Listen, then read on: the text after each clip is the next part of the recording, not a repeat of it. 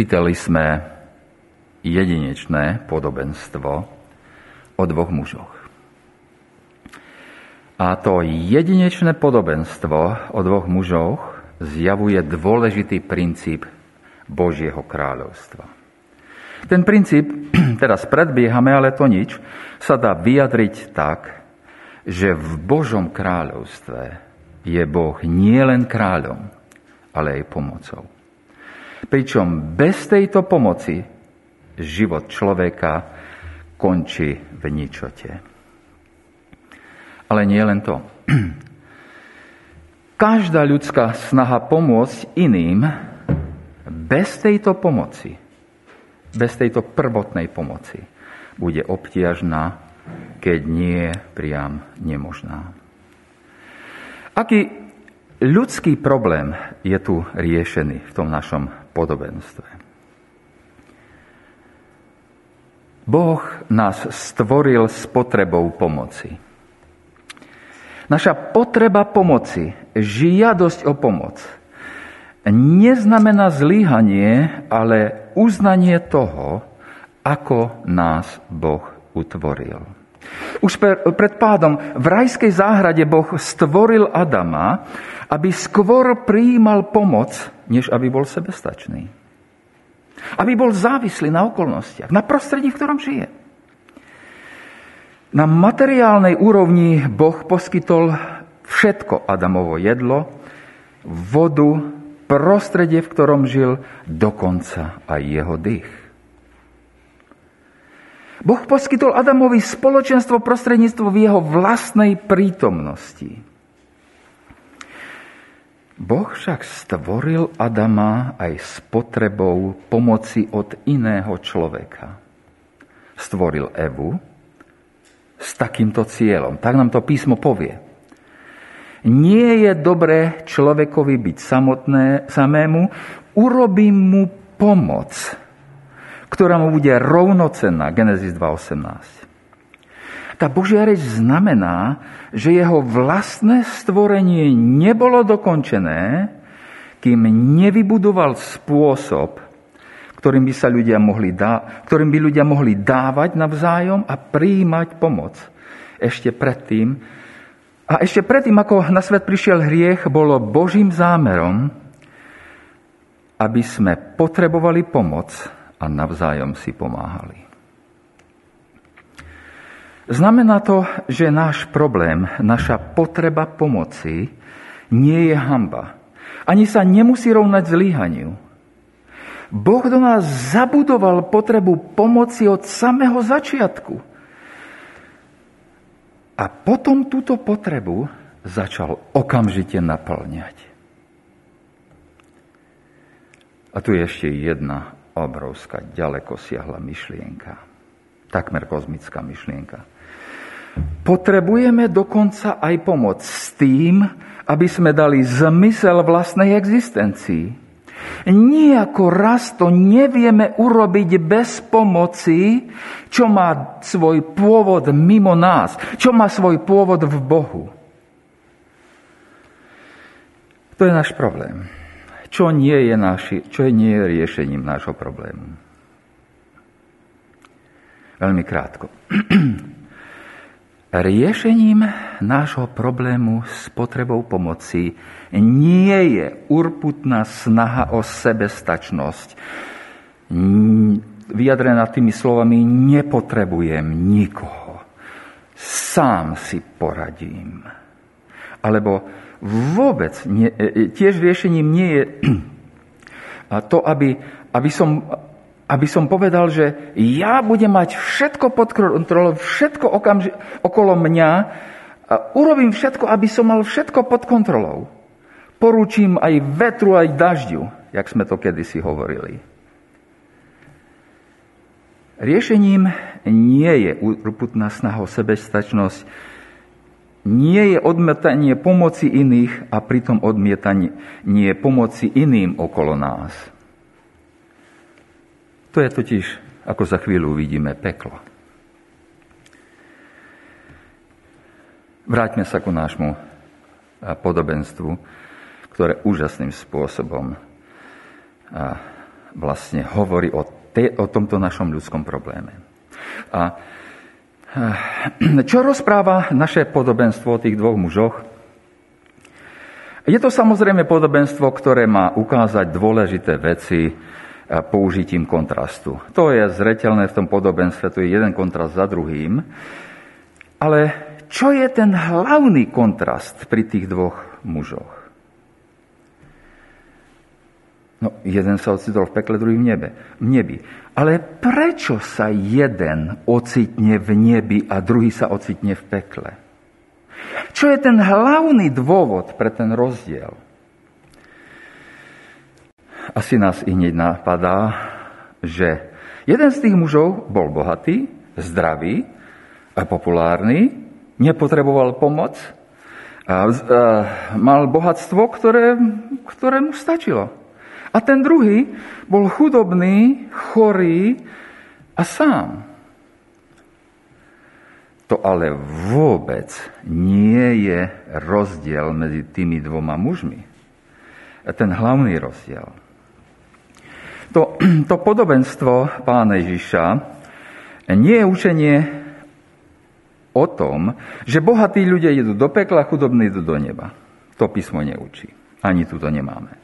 Ten kontrast, ten rozdiel medzi tými dvoma mužmi je, že jeden má meno a druhý je bezmenný.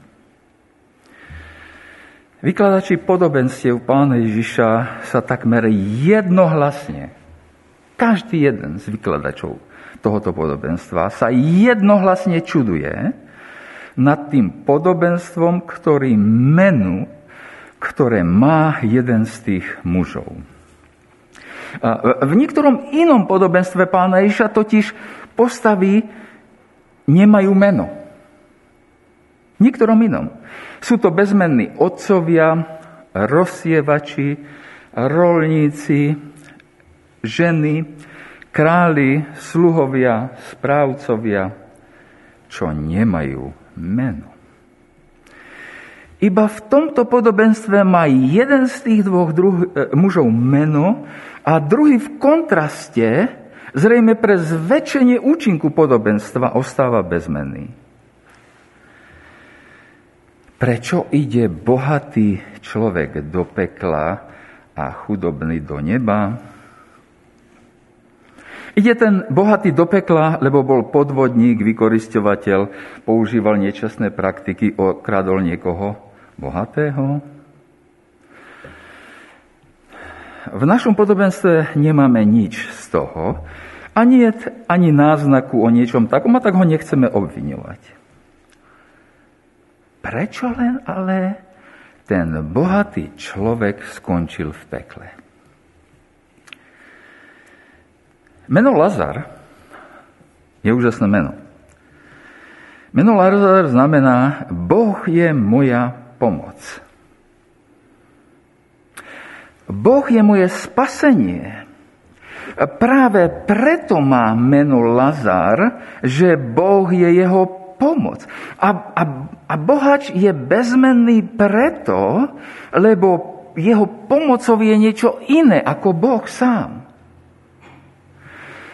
To, čo posiela do pekla, nie je, či si bohatý alebo chudobný ale robenie, podľa tohoto podobenstva, ale robenie čohokoľvek mimo Boha svojou pomocou. Vedomej nezávislosti na Bohu.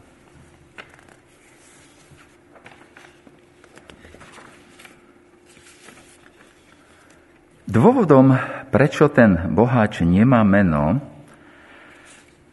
je všetko, čím bol že všetko vlastne, čím bol, bolo iba to, že bol bohatý.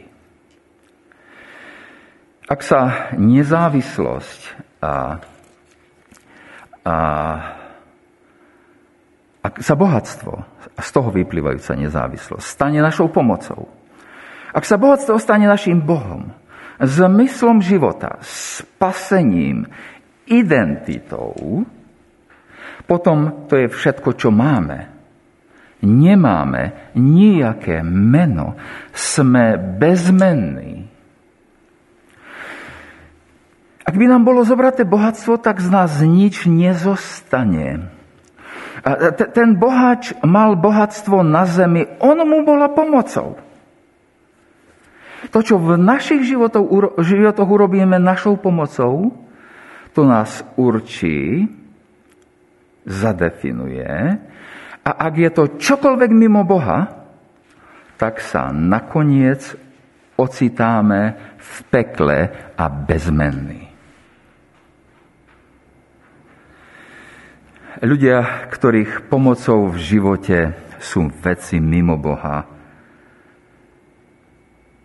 majú v sebe kozmickú prázdnotu.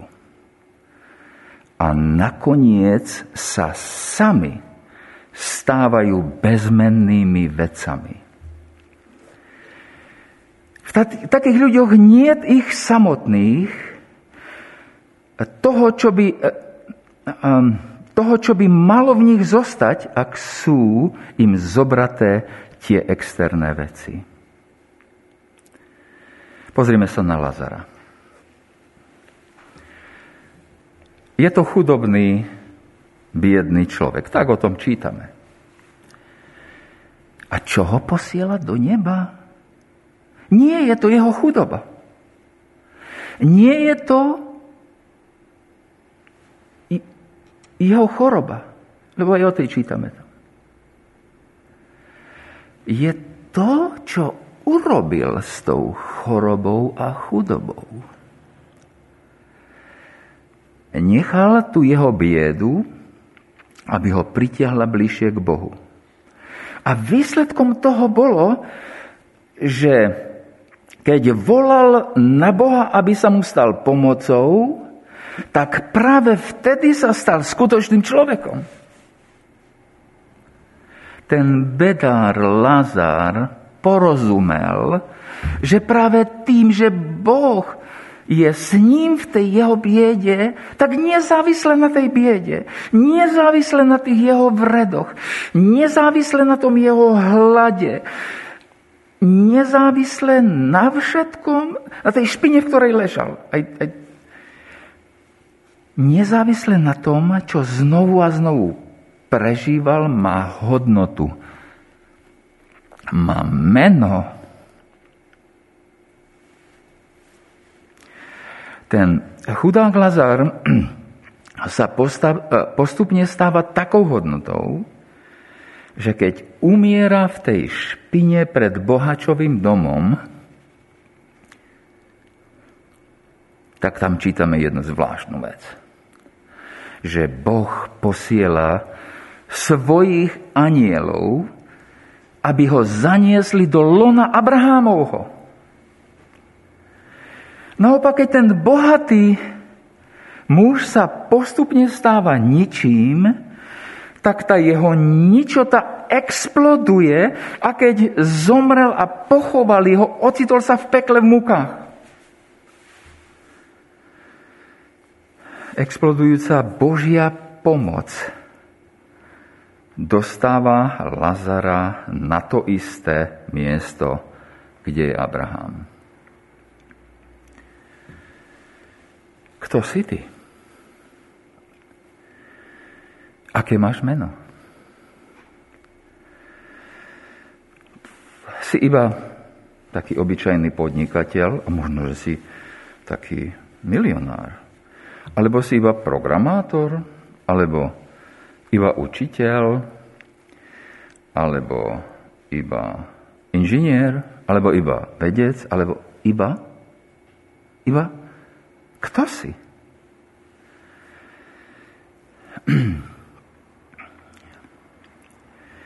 Veľmi dôležitá vec v tom podobenstve je tiež, že v tomto podobenstve je aj učenie o pekle. A vidíme tu dve veci. že peklo je miestom rozpadu, rozkladu a miestom spravodlivosti, vyplývajúce z odmietnutia pomoci, ktorou je Boh. Peklo je miesto rozkladu. Ten, ten, ten bohač hovorí, otec Abraham, zľutuj sa nado mnou a pošli Lazara, nech si namočí, a, a, a, nech si namočím aspoň koniec prstva vo vode a ovlaží mi jazyk, lebo v tomto plamení sa hrozne trápim. Pán Ježiš a písmo používa obraz ohňa, ohňa, plameňa pre popis pekla.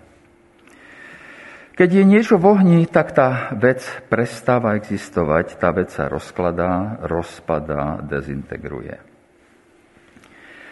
A vlastne písmo v tomto zmysle hovorí o pôsobení hriechu. Hriech rozklada veci. Hriech rozklada človeka. Hriech rozklada vzťahy. Naopak, v Bohu sú všetky tieto veci spájané do, dohromady sú tvorené, sú modelované, sú, sú menené, stávajú sa peknými, obnovujú sa.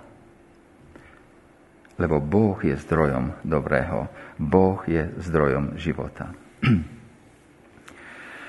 Kým sme v tomto živote, vždy nejakým spôsobom zostávame v Božej prítomnosti. A milosť trvá a tak prakticky každý človek môže do určitej miery robiť veci, a pekné veci. Mať rád, odpúšťať, tvoriť, komunikovať.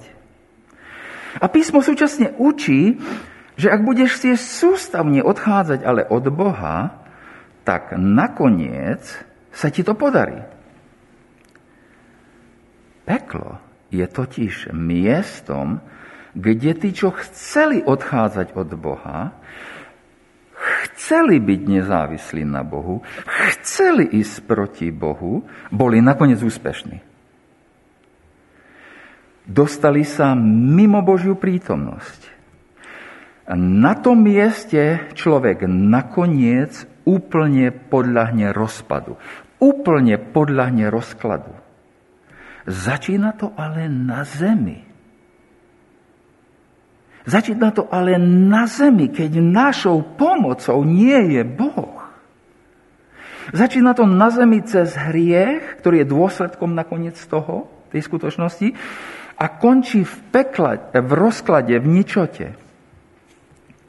To je to prvé. Peklo je miestom rozkladu. Ale druhé, peklo je miestom spravodlivosti. To znova počúvame veľmi často, ako môže láskavý a spravodlivý Boh poslať ľudí do pekla a ako to môže, e, ako, ako by to mohol. Timothy Keller povie o tom toto. Nebude to presný citát parafrázovanie, neviem ten citát nájsť, som ho počul. Učenie o pekle je najspravodlivejšia vec na svete. Keď sa ten bohač prebudí v pekle, tak neprosí o to, aby bol vzatý z pekla a nežiada odpustenie. Ak chceme rozumieť, prečo sú ľudia v pekle, tak to sa potrebujeme zbaviť tej myšlienky, že peklo je nejaká diera, v ktorej tí chudáci plačú a prosia o to, aby ich pán Boh dostal odtiaľ von. A on hovorí, nie, nie, nie. A keď sa pokúšajú dostať von, von tak Boh im postúpa po prstoch a zhodí ich tam znovu. To je úplný nezmysel povie Timothy Keller. Keď Boh prichádza k nám, aby zachránil ľudí od hriechu, zlého zničenia, tak ľudia kričia.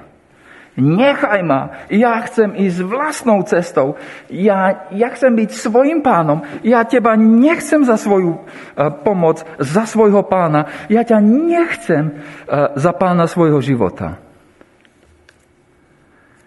Peklo je miesto, kde Boh definitívne nechal človeka si ísť vlastnou cestou. Ak trváš a stále trváš na svojom, tak peklo je presne to miesto, o ktorom svet hovorí, že je sloboda. Tam patríš samému sebe. Tam nepotrebuješ pomoc. Tam si svojim vlastným pánom. Nemáš Boha okrem seba samého. Keď ten eh, bohač začína hovoriť v tom pekle, tak on nehovorí ku Bohu, ale Abrahámovi. ale ku Abrahamu. Ja povie, pošli Lazara, nech si namočí aspoň konček prsta vo vode a ovlaží mi jazyk. Stále sa chová ku Lazarovi, ako by bol jeho sluhom. Myslí si, že on je stále veľký pán. Toto je... Ne, teraz potrebuje pomoc, ale, ale toto je neuveriteľná tragikomédia. Ani v najšmešnejšom filme sa čo si také nedá vidieť.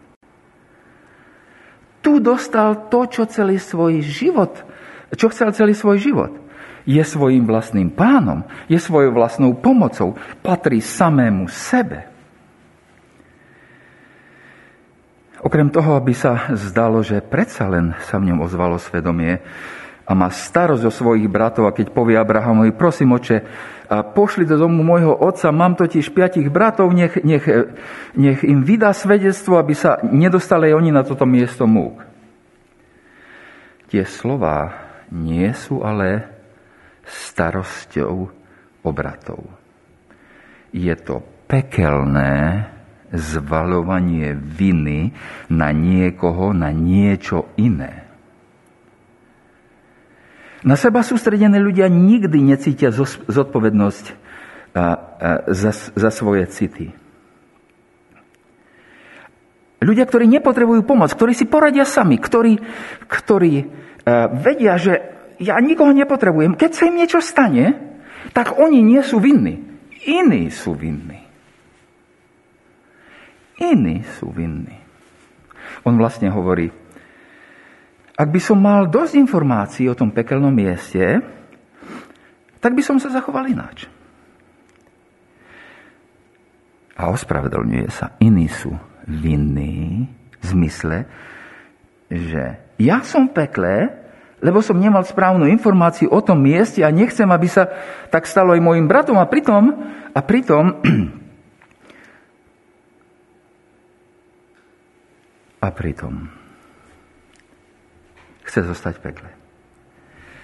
Odpoveď Abraháma a ich ďalšia komunikácia odhalí celú tú sebeckú pekelnú lož.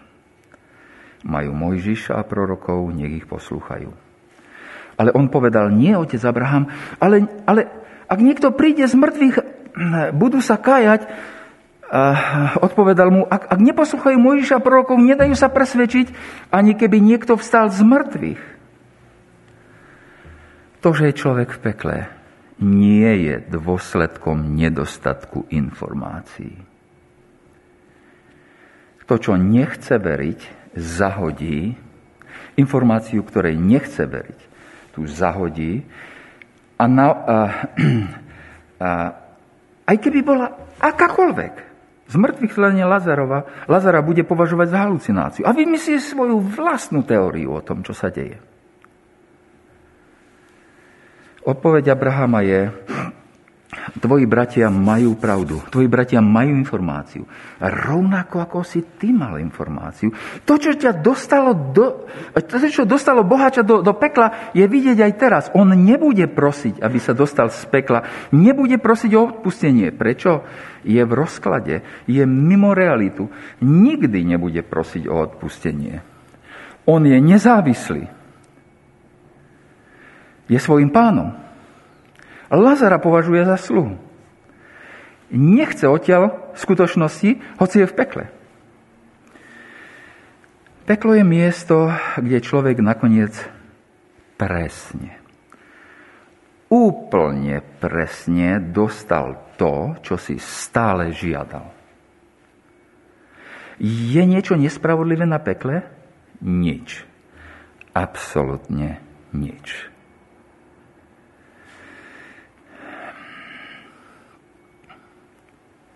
To, bohat, to podobenstvo o bohačovi a Lazarovi má mocné posolstvo pre naše životy.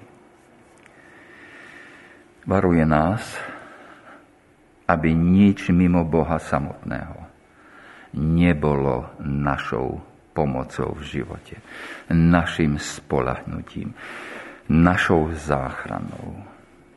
To podobenstvo nám súčasne hovorí, Nezahrávaj sa s hriechom.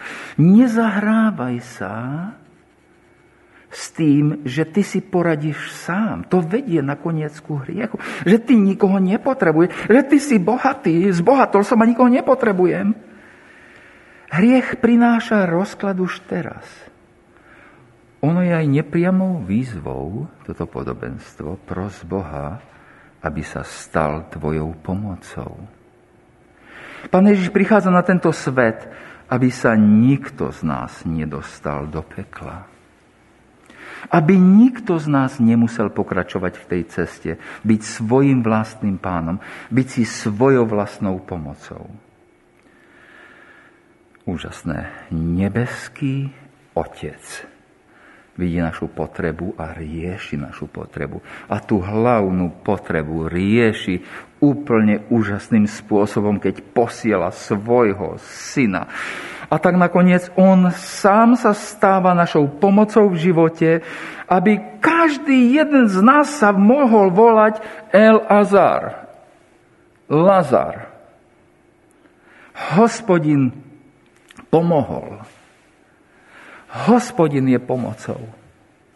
Hospodin je spasením. Hospodin, náš pán, náš otec, je našim otcom. Vychováva nás ako deti, síti nás, stará sa o všetky naše potreby. náš Boh, je našim manželom. Poskytuje nám láskyplnú starostlivosť a prekypuje k nám náklonnosťou. Náš Boh je nám vysloboditeľ, ktorý nás chráni pred hriechom a zničením. On sám je našim úkrytom, našou silnou väžou, našim útočišťom, našim dobrým pastierom, našim spasiteľom. Všetko to citáty písma. Vo všetkých týchto ohľadoch Boh túži byť našou pomocou. Čaká ho, až porozumieš, že táto pomoc ťa definuje. Čaká nás, až o túto pomoc požiadame. Niekedy to robí jemne, niekedy rázne dáva najavo, že nie sme schopní uspokojiť svoje vlastné potreby. Ale že On sám si želá, aby on sám nás naplnil svojimi vlastnými prostriedkami a svojou milosťou. To je takmer koniec kázne. Na záver ešte jednu poznámku. Ešte jeden dovetok. Mnohí z nás by sme radi pomohli iným. Nech pochybujem o tom. Že sa o to aj snažíme a v mnohých prípadoch veľmi a mnohokrát tie naše úmysly vypália všelijako a, a mnohokrát to nie veľmi dobre ide. Keď sa na pomoc medzi ľuďmi, ľuďmi navzájom dívame z boku, tak vidíme aj množstvo neochoty pomôcť, množstvo nesprávnych motivov pre pomoc. A nakoniec si uvedomujeme, ako ťažké je v pravde pomáhať jeden druhému. A niekedy rezignujeme a povieme, nikto sa nestará o toho druhého, nikto neprejavuje solidaritu, pomoc, každý sa stará iba o seba. To pozorovanie presne odráža pravdu o tom, že nezištná pomoc bratovi, bližnému, medzi ľuďmi nie je možná keď je založená na ľudskej samopomoci, sebestačnosti, nezávislosti na Bohu. V tom je aj evanelium, v tom podobenstve. Tá radostná správa je v tom, že jedinečná, krásna, solidárna, vzájomne si pomáhajúca ľudská spoločnosť je možná Vzájomná pomoc medzi ľuďmi je možná, ak je jednotlivcovi, tebe i mne, spomožené samým Otcom cez Pána Ježiša Krista. O ako veľmi potrebujeme pomoc, ktorou je náš nebeský Otec. Tak verím, že Boží duch dohovorí to, čo som ja nevedel o vašej situácii, pre každého jedného z nás, aby sme rozumeli, ako veľmi potrebujeme byť závislí na Bohu samom. Nech On otvára naše oči, aby sme boli viacej a viacej závislí na ňom, aby on viacej a viacej sa prejavoval v našich živote, to chrástol a menil nás na svoj obraz. Verím, že túto, túto jedinečnú prácu Božiemu duchu dokážeme, dovolíme pri každom jednom z nás a že on bude oslávený. Amen.